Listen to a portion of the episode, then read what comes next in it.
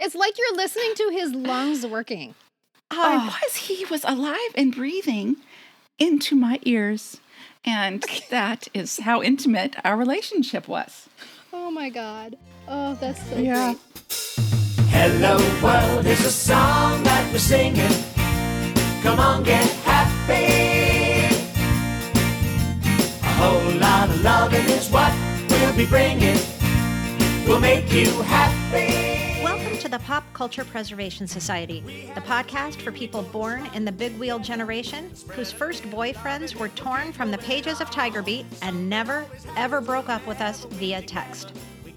We believe our Gen X childhoods gave us unforgettable songs, stories, characters, and images. And if we don't talk about them, they'll disappear, like Marshall, Will, and Holly on a routine expedition. And today, in preparation for a throwback concert experience on August 30th, we will be saving the stories of one of those first boyfriends, a man boy who solved mysteries with his brother, even though they were only in high school. And he could do it while singing irresistible pop songs. No wonder we all loved him. That boyfriend is Shaun Cassidy. I'm Carolyn. I'm Kristen. And I'm Michelle, and we are your pop culture preservationists. Whole lot of loving is what we'll be bringing.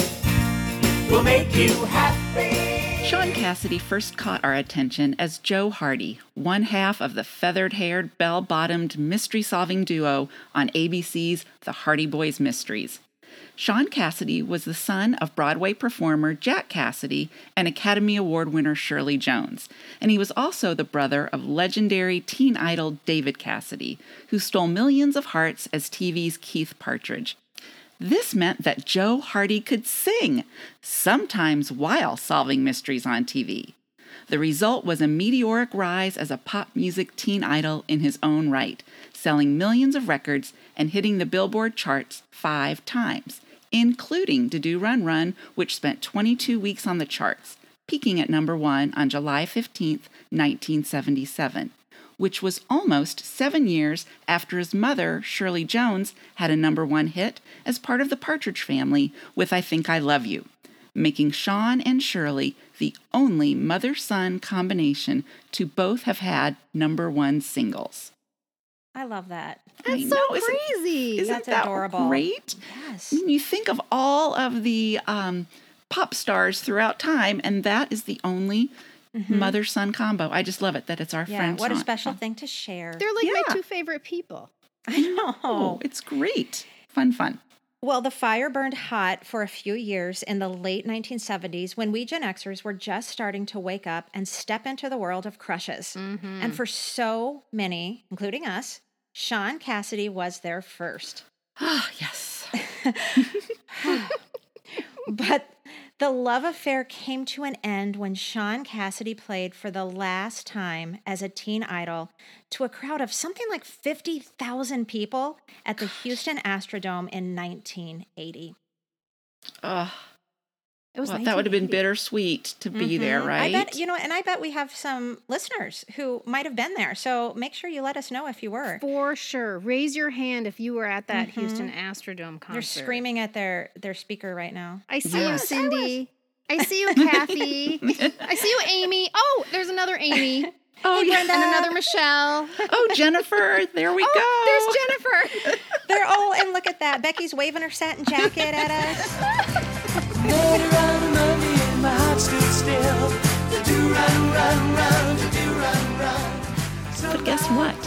40 years later, Shaun Cassidy decided he missed us. A concert was announced, and Kristen and I got on a plane to experience it all over again. This is what I posted on Instagram the day after Carolyn and I flew to California for a once in a lifetime chance to see our 1977 boyfriend perform for the first time in 40 years. This was a gargantuan task. How does a 60 year old man sing Teen Dream with a straight face to throngs of excited 50 year old women who used to be 12? If you're Shaun Cassidy, you do it with grace and humility and a tremendous amount of heart. He honored our experience not by recreating it, but by explaining it. Turns out that Shaun Cassidy is a real and true human, a still adorable, musically gifted, real and true human.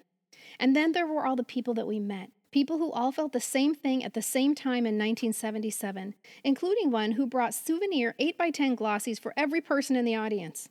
There was a fangirl moment with Tyler Labine, who plays Iggy, my favorite character on New Amsterdam. There were friends and relatives of the dearly departed David Cassidy watching their Uncle Shaun hold us in the palm of his hand. This wasn't a concert, it was a moment. And I think everyone left the venue an even bigger fan than they were before. I know I did. Many thanks to you, official Shaun Cassidy. Hashtag first crush, hashtag 70s music, hashtag child of the 70s. Carolyn, what did you do with that post? Oh, well, what did I have to do with that post? You had captured exactly what we were all feeling in that moment when Shaun stepped on stage, and he needed to know about that. So I DM'd Shaun Cassidy with a copy of that post. And what, well, the rest is history because he really liked that, didn't he, Kristen? So, Shaun Cassidy, my first boyfriend, reposted words that I wrote with my brain. I don't even know what to say. What comes after that part? I don't even know what comes after that part. we just lost it because he, um, I guess, put it in on his post. I mean, he loved it. And I think he realized just how um, profound the experience was for so many of us and how beautifully Kristen captured that with her words. That concert was a seminal moment in our lives. Now, you guys, the opportunity has come again. A post pandemic, post apocalypse gift in one week. One week.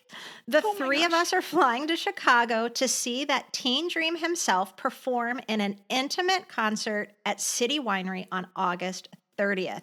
Just Shaun singing all the songs we know and love and sharing stories from his life. We will be there with almost literal bells on, trying to keep our 1977 selves from embarrassing us too much. Mm-hmm. For sure. It's going to be great. oh my gosh. I cannot I don't know if we'll be successful in that, but we'll try. We, We can might just have to unleash her. Go for it. Unleash the 12 year old. And the reason for Shaun Cassidy's appeal to 12 year olds and teen and preteen girls in the 1970s is obvious. I mean, look at the guy, look at him. But the appeal was compounded by the music. Gosh, Yeah. Yes. And these were not throwaway hits. They were Mm-hmm. originally created or produced by hitmakers like Eric Carmen, Phil Spector, The Crystals, The Ronettes, Bobby Vee, Bobby Goldsboro, Carole King, The Eleven Spoonfuls, John Sebastian. Oh, John do Sebastian. Yeah, do we need a drink, Drink. every time we mention John Sebastian on this show? I think Mm-hmm. so. And Shaun Cassidy himself, who could hide profound cultural observations inside the kind of melodies that made you pick up the needle and set it back down at the beginning over and over again. I mean, listen to Teen Dream and look at it through his eyes instead of yours, and you'll see what I mean. Caught in a hurricane and we've yet to be seen. Baby, caught in a teen dream, teen dream. Woo. So if you listen to Caught in a Hurricane, that hurricane that he's talking about, that's him observing us in the ob- in the audience, caught in this hurricane of love for him. It's not talking about ah. isn't high school great, you guys? He's really observing what's taking place around him and observing it as a mm-hmm. phenomenon as opposed to look at how great I mm-hmm. am. I'm so lovable that everybody loves me. He's like, "No, something is happening here and mm-hmm. I'm observing it." He's I feel like might he's be always been really respectful about that too. You know, I think he's always been very aware and respectful Yeah. of of what all of his fans were going through. He because Yeah. he's he was a fan. I think I saw an interview that he did one time. He was a fan of people too. Um, Right, so sure. so I think he could he could really recognize and respect what everybody was going through, Yeah. fangirling, fanboying over him. He's like a teen idol philosopher. In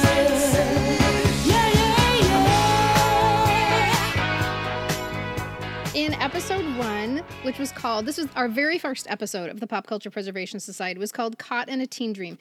And in that episode, we talk about that first concert experience a little bit more in depth, and we give you a taste of our Shaun Cassidy histories. Carolyn, can you remind us a little bit of what your relationship was like with Mr. Cassidy? Yes, my, my relationship was a little more intimate um, because he would whisper sweet nothings to me in my ear. on a daily basis. Do tell. I know. Well, I had these really large foamy headphones that I would put on, and I would put on my Da Do Ron Ron album, and there is one song on there where you can hear Shaun breathe. And I mean, you can hear him inhale and exhale as he sings, Take Good Care of My Baby. Because he says, My tears are falling. Cause you're taking her away. My tears are falling, cause you're taking her away. And though it really hurts me so, there's something that I gotta say. But you can hear him breathe. I had to like put my hand over And my mouth it- so I wouldn't shriek. It's so funny. It would make the hair on the back of my neck stand up. That just made the was hair on the back of my neck stand up. Yeah, good one, It's like you're listening to his lungs working. I oh. was. He was alive and breathing into my ears. And that is how intimate our relationship was. Oh my God. Oh, that's so Yeah. great. And Michelle, your relationship with Shaun Cassidy was a little bit different, but not at all uncommon. It's something experienced by a lot of women slash former girls, especially little sisters. That is correct. I have an older sister. She's three and a half years older than I am. So, in the height of Shaun Cassidy's fame, she was around 11. I was about seven. And Shaun was her number one crush. Like, she had all his posters on her wall, she had all the records. And I loved his music too. And I could listen if her door was open. If not, I had to listen through the door. But I couldn't have Shaun posters or Shaun records because obviously we couldn't both love him. That would have been gross. That's too timing. But this it this I yeah, but this I right. understood in like a really weird crush 101 family rules sort of way. And so she assigned me Parker Stevenson when we played Hardy Boys Girlfriends, which even though he was a lot older, I just I went along with. That was fine with me. Park, Parker was my boyfriend, um, but it was actually okay because this was around 1977, and I still had Donny Osmond. He hadn't gotten married and broken my heart yet. And also in 1907, I was falling hard for Chachi Arcola. So it all just kind of worked out well. Um, but did I love Shaun's music and did I think he was adorable? Absolutely. But I loved him like a sister in law. And I was okay with it. It was just weirdly understood. And it doesn't mean that I'm any less excited to see him in concert. Um, and I'm not going to be as out of my mind when I see him. Um, it's just going to be like I'm seeing my super famous brother in law, whose music I loved as a kid. And I might not have the same flutter in my tummy that you guys have, but what I will have that I'll share with all of you and with everyone else in City Winery is the memory of the importance he played in a certain time in my life, which that's the same. yeah. Oh, yeah. hmm It'll be like a little family reunion for you. Yeah, that's a way that's a great way to look at it. the world the world is full of Shaun Cassidy stories because he was the nation's boyfriend for most of the late 70s. I think my whole third grade class qualifies as just one of his girlfriends. And when you meet people now as an adult, someone who is just your age, and you let it slip that Shaun Cassidy was your first crush, chances are good that you'll see a change in that person.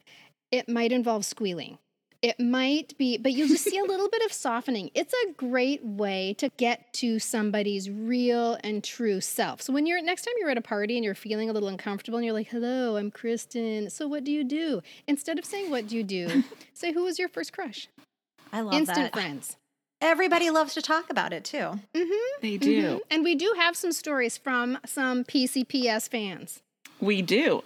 Um, one of our favorite fans and special PCPS contributor, Colleen, um, shares with us a beautiful story about her love of Shaun, which rivals that of any of us. And we're going to share it with you right now.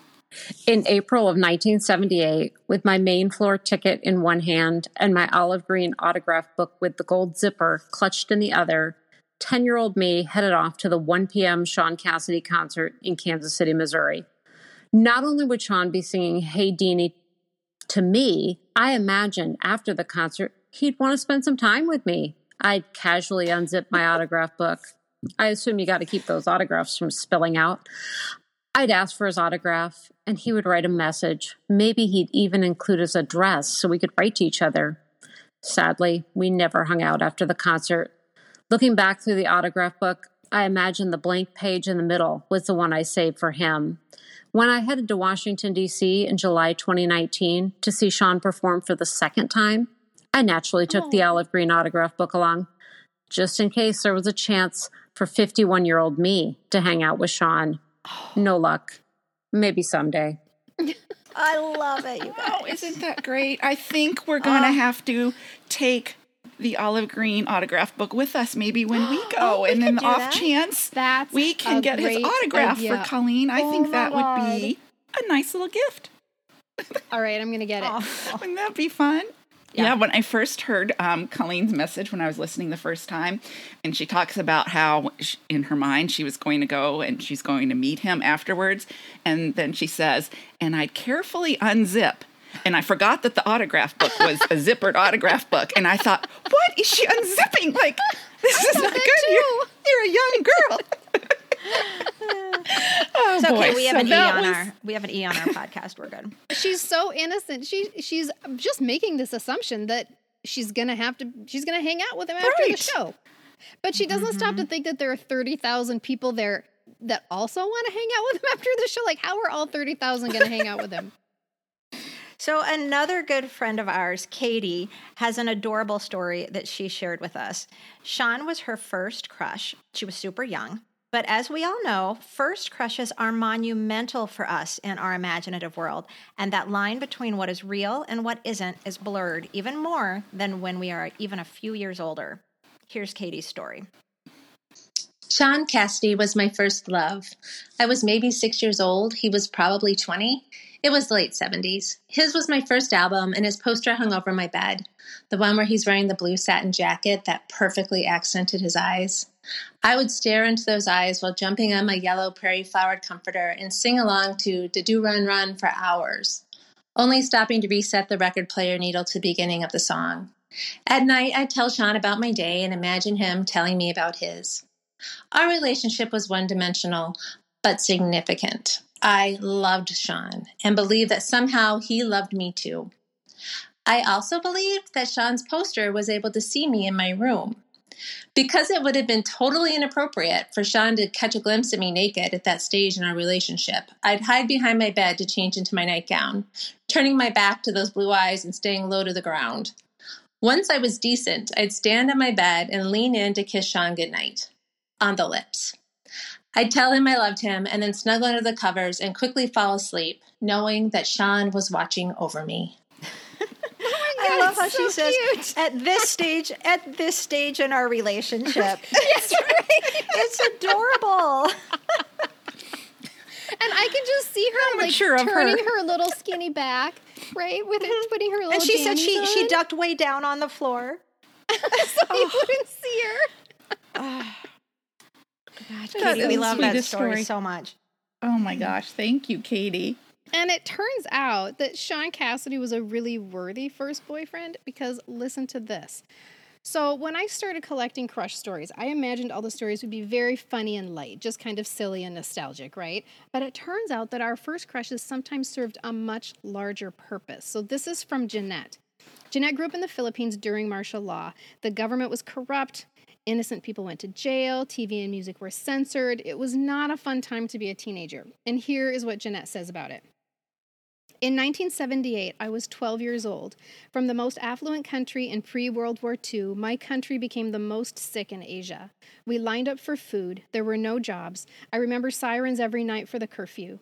When I started to ask questions, my dad said, We cannot talk like that in public because you don't know who's listening. And although television was highly censored by the government, it allowed the Hardy Boys. Despite hopelessness and chaos around me, I held on to what was good and beautiful in my life. Shaun Cassidy was the silver lining. He helped me and a generation of girls forget, albeit temporarily, what was going on.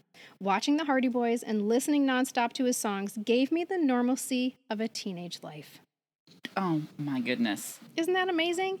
And here's the best part of the story. So, after 40 years, Jeanette moves to this country. And she actually got to see Shaun Cassidy in concert when he started this tour just prior to the pandemic, the same concert that Carolyn and I went to. I knew she was going, so I sent this story to him. I sent Shaun Cassidy Jeanette's story. I just thought Shaun Cassidy should know that, that this isn't just about silliness, that there are some really important things that happened because of him. So I sent it to him, but I never heard anything back. I didn't expect to. He's a world famous superstar, right? And I'm just a gal. but Jeanette got a meet and greet ticket to that concert. And she walked up to him, the guy on the poster who helped her feel like a normal teenager, and she said, Hello, my name is Jeanette and his eyes got big and he said, Jeanette, your story. And she immediately started crying. Oh, She said she just like broke. He said, Your story. And she just broke in two and started to cry. She I'm just didn't about to expect to be validated in that way. Mm. how would she wouldn't have expected him to know her story, but No. that just, that he cared enough. Well, first of all, that you cared enough to send it, but that he cared enough to read it and then to remember her name and To remember it. wow. Yes. And so then they had a moment that she did not expect because they had a very, a far more personal moment than she anticipated. She thought it was going to mm-hmm. be a moment where she Oh, was like. Oh, Shaun Cassidy, I love you so much. You were my first crush. And he was like, Thank you. Nice to meet you. Thank you for coming to the concert. But no, they had a very personal moment. That's unbelievable. You had a huge you had a you had a huge hand in that. I mean, you that all happened because of you though too, Kristen. So good job. Thank you. I'm really proud of that. I am really that happy really about that's that. that's mm-hmm. powerful. But that's really powerful. I want to say it's a testament too to how he values story even now, and I think why we still love him and and enjoy New Amsterdam and some of those things. He mm-hmm. knows that stories matter and that he played a big Yeah. part in so many of our coming of age stories, and we love him for that. Totally. One of our best stories comes from an OG PCPS superfan. Honestly, Shane has been a huge supporter of all of our endeavors since day one. Many of you listening may know him as 87 Ragged Tiger because he has lots of fun conversations with other society members in our Instagram posts. He coined the term Pop Tarts for our society members very early on and immediately became a true friend to all of us. When we posted that we were going to see Shaun in Chicago and put a call out for anyone who could to join us, Shane immediately DM'd us and said yes.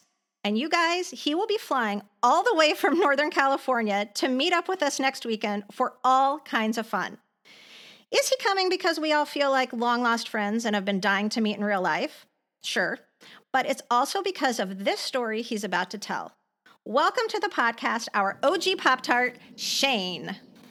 Oh my gosh. So Yay! That's so fun to finally meet you.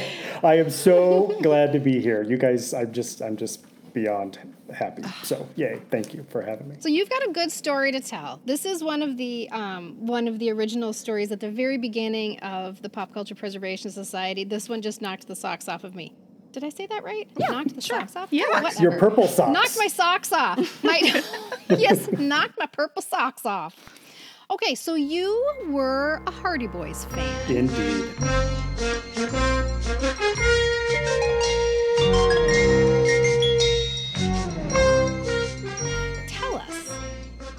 Hardy Boys TV show, that was like 1977, January of 1977 is when that started, and that was kind of a game changer for you. How old were you when you started watching? 77. So that would have made me nine. 77. Yes, probably nine years boy. old. Okay, so you were a little boy of nine when you started watching the Hardy Boys, and I there was. was. one boy detective in particular who captured your attention. You're just a little boy. I think I've said that like nine times now. um, but what were you starting to think about your special boy detective who was Joe Hardy slash Shaun Cassidy? Joe, Joe, Joe. I was fascinated with the whole the whole situation of the show. I wanted to be in the show. And I and I would I would daydream constantly uh-huh. about being the younger brother. And his name was Mark. Oh. And he it, Oh, he was, it was Frank Oh my Joe and Mark Hardy. Of course. Absolutely. I had it. So that was your Shaun it- Cassidy fantasy. Absolutely. At the, the first, yeah. To be Mark the beginning. I wanted the hair. I wanted the flares. I wanted the sweater over the shirt. I wanted that little dab of lip gloss Oh, right, yeah, right the there middle, that just yeah. that that caught the you know the light. And I think I was still too young to have the fantasy of being with him. I, I didn't Yeah. know any of that. yet. Right, I didn't, right. you know, I wasn't I wasn't there yet. But then when the music Yeah. came along, which I'll tell you a little story about that, I think that took it to the next level. And I had the official crush. So your Shaun Cassidy fantasy is to be his little brother and help him solve mysteries. But Mm-hmm. adults, they they go automatically to the sexualized place, I know. right? Indeed. They don't understand that your fantasy is so innocent. So it was, you know, Shaun Yeah. Cassidy was being marketed as a sex symbol. So that's kind of what the parents saw, but I wasn't Yeah. there yet, if that makes any Right. sense. No, it yeah, makes So- sense. Kristen talks about that Yeah. all How the was time. I? Everyone knows this is First Crush 101. The way you express your love for your first crush is via a poster. Our relationships are literally one dimensional because they're on paper. So, how did that go for you when you wanted a poster? That was out of the question. I was not going to have, you know, quote, boy pictures on my walls. So, Wow. and that's fine. That's fine.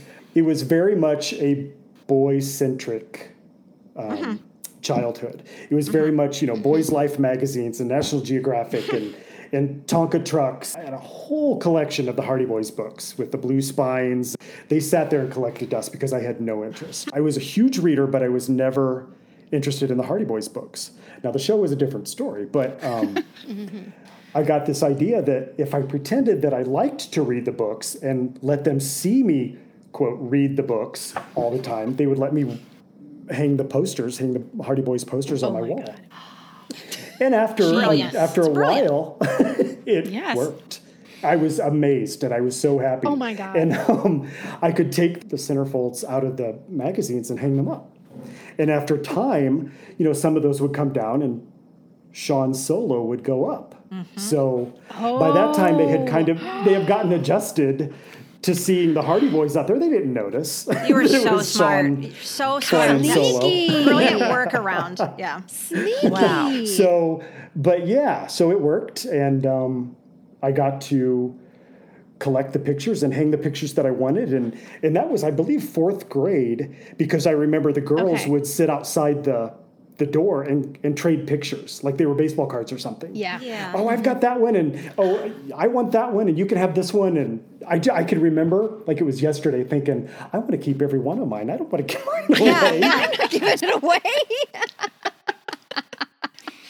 So that was when the other boys used to say, oh, you know, whatever, you know, and say the names they did and stuff like that because you like mm-hmm. Shaun and you're confused because this is just what I like. Right. you know, right. I, I don't I don't understand. I You know, know. so it was a confusing time, but you know what? Nine year old Shane.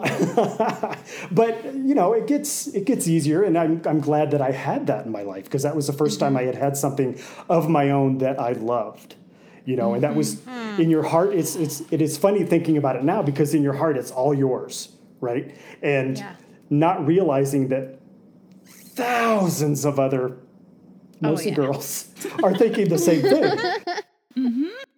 But what and what I love about this story though is that is that we can sit there and I mean we can sit and ask you, you know, did was it a different type of feeling you had for Shaun than we did? And it's not. It's the same because like we've talked about so many times in when we talk about young crushes and first crushes, we all have that same type of crush. It's a non-sexual crush. I mean, mm-hmm. at 4th mm-hmm. grade, you're not mm-hmm. looking at Scott Baio or Shaun Cassidy or Andy Gibb or David Cassidy and thinking, I want to see them without their clothes on. And Oh, do God, that's no. scary. That's terrible. No. It's even kind of scary to think about holding their hand. So what I think is really wonderful about this is that we're sitting here four people and we all had the same type of crush on a celebrity in mm-hmm. 1977. And I think that's pretty awesome that it's just mm-hmm. because, you know, we're females and males.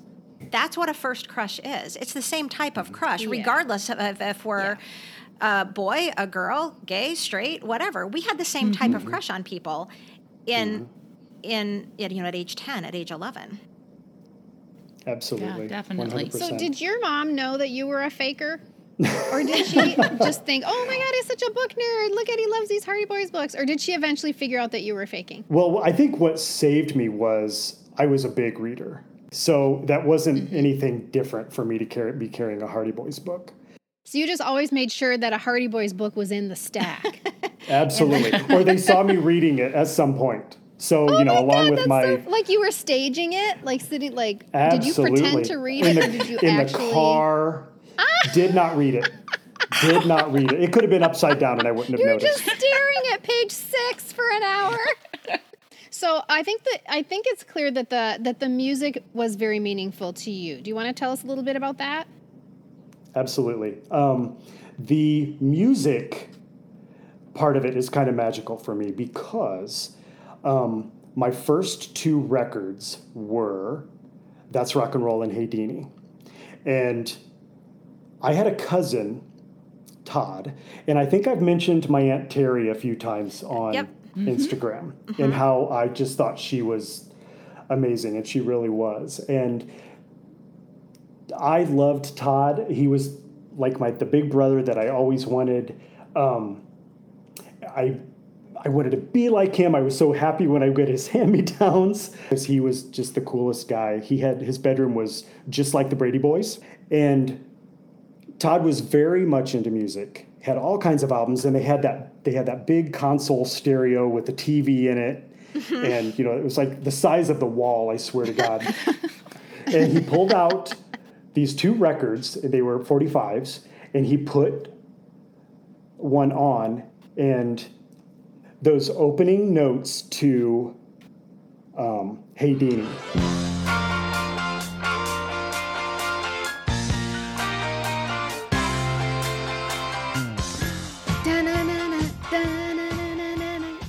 Cindy, then the drums come in, and Yeah. then his voice. For your love from the moment I saw you. Like a vision. And it was like something punched me in the gut. I swear to oh. God. And ah. and it just and I can remember it like it was yesterday. It stopped me in my tracks and I just listened.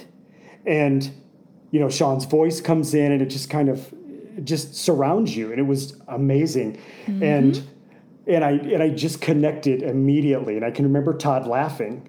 And we played that we played those two records, I swear to God, a dozen times. Till they turned white. Oh my god. Absolutely. Todd passed away about 20 years ago. But thinking of Shaun now is kind of the portal for remembering that golden moment. And it brings back Oh, it brings back all those those feelings of just pure joy and acceptance and knowing that somebody else understood you know like my aunt Yeah. and then from then on my aunt terry would she would be my my my shaun she would get me all the shaun stuff i had the doll and i had the scrapbook and i had you know Aunt all this Terry stuff did that? and terry did that and um Aunt Terry knew. Yeah. and Todd was my hero. I mean, he was, I can remember in kindergarten, I would look up, he would be looking in the window and he would wait until I saw him and he would wave. And I don't think he ever got to know how much I appreciated that and how life changing that was for me and how thankful I was for him and Aunt Terry to be there.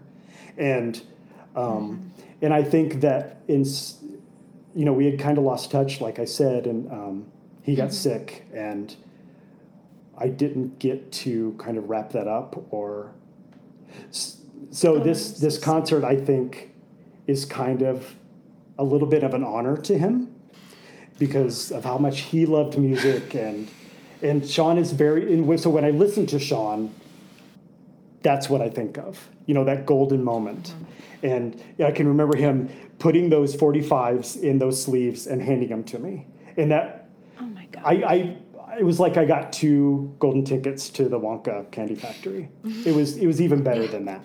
And to see those records now, I still have them. And um, it brings back all of Yeah. those golden moments. And they were quick and they were, you know, they, they, they went like that. That's Yeah, there's so much more. Yeah, there's so much more than just songs Absolutely. for you. Yeah. Um, and I really feel that this concert is going to is going to be really emotional for you, and I feel like, but but I think in a really good way, um, like in a really cathartic way for you, because I really feel like, and I hope you know you're going to feel Todd's Mm-hmm. presence there. I bet with you, just even if it's just in your memory, and man, that's just like a really cool. it's a thing. celebratory thing. I think it's Yeah, it's it's it honoring really him, and. I think kind of bringing it full circle. Yeah. And I mean, like I said, Yeah. he was my hero. He was my protector, and Yeah. and he got it, and I and he knew. Yeah. You know, oh gosh. you know, we were. Yeah, and he you know, summoned you. He was like, "Come here, you Yeah. can do this. We can do this. We can Absolutely. have fun. My mom's gonna help us." Absolutely. That- yeah, exactly. Thank you for sharing exactly. that. That is just beautiful. Yes. Shane, I just want to say one, thank you so much for sharing that with us. And gosh. two, I am honored to be on this journey with you when you get to experience this in Chicago. That we will be along for this um, moment is just thank you for that. It's going to be magical, and we're just glad we get to be a part of it. Well, Thank you. Thank you for being interested. And that's the first time, and I think through your podcast, and um, that made me think that brought that to the surface. And that's the first time I've ever fully realized and told anybody that story. Oh, so, oh, I just got goosebumps. Oh my god. absolutely, 100%. Yeah, we're honored for Yes. that. Yeah. Well, thank you so much. Well, when we're in Chicago, we're raising a glass Oh, to absolutely. Without a Oh, doubt. Yes, and Aunt Terry. and Terry. Yeah. They were Yeah. special It adds a whole. It adds another layer of meaning to to my concert experience now because I get to be a part of this memory. Same. Exactly. Shane, thank you so much for meeting with us today. This was such a good story, and I feel privileged to be a part of it. I feel so privileged to be on this with you guys. You guys mean so much to me every week. I just can't. Gosh, thank you so much. you. Oh, we're so excited. You're welcome. We're so excited. And I can publicly now thank you so much for all of your support since the very beginning. Yes, like thank no you. lie. It it's has very meant, meaningful. We're so excited to have a fun a fun Yes. weekend. Absolutely. Coming up, We are going to have Yeah. a great time with all of our Shenanigans. shenanigans. Or shenanigans, yes. Sean, Shenanigans. Shenanigans. Which Shane came Yes. up with that wonderful um, term. And trust Yes. me, we will. Shenanigans TM. The I'm three of us, Yeah. the three of us in real time is it's going to be pretty powerful for you. So Absolutely. buckle up, buddy. Thanks, guys. Bye bye.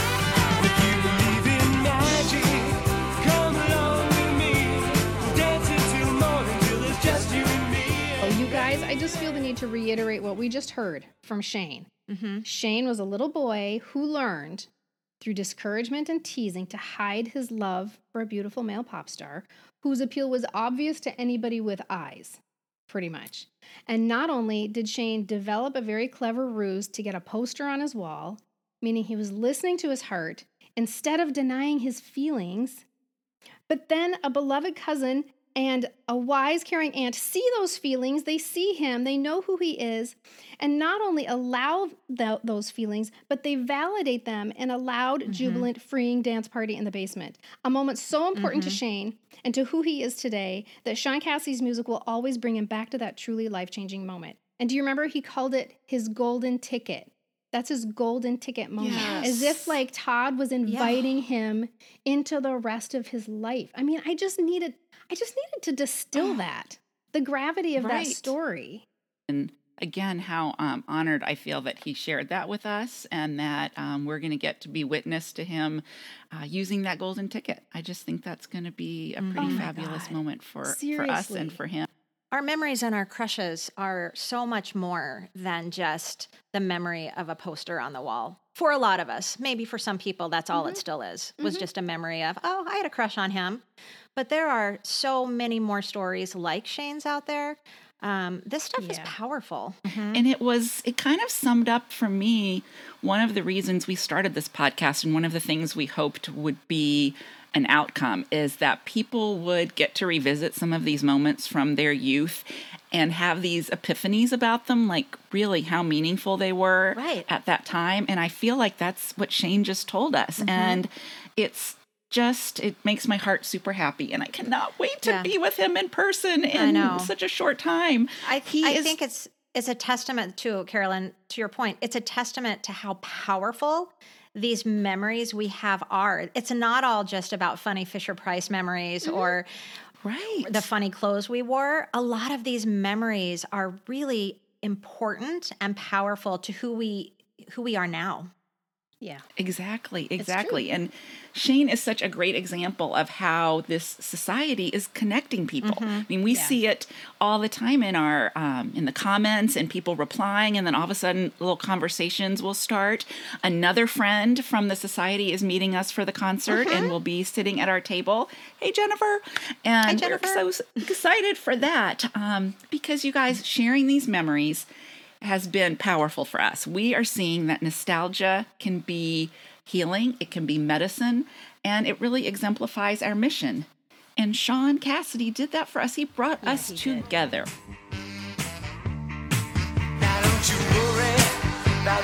Now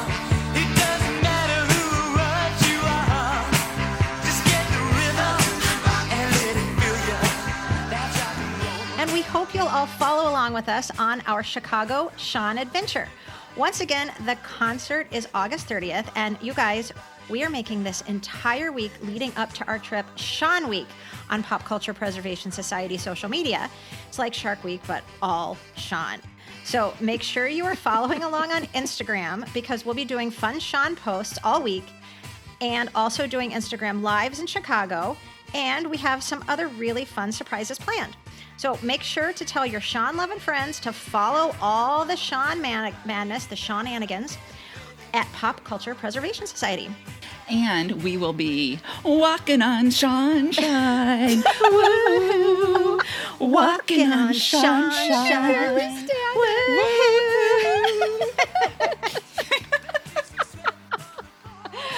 Oh, we're after such dorks. walking on Shaunshine, um, after the Shaun Cassidy concert, that is, we'll be taking a short hiatus to recover from our teen dream hangover. So expect us back here for the beginning of season three very soon, when we'll finally address the Gen X elephant in the room. Are we or are we not the Brady Bunch generation? In the meantime, let's raise our glasses for a toast, courtesy of the cast of Three's Company, Jack Tripper, Janet Wood, and Chrissy Snow. Two good times. Two happy days. To Little House on the Prairie. Cheers. Cheers. Information, opinions, and comments expressed on the Pop Culture Preservation Society podcast belong solely to me, the crushologist, and Carolyn and Hello Newman, and are in no way representative of our employers or affiliates. And though we truly believe we are always right, I guess there's always a first time.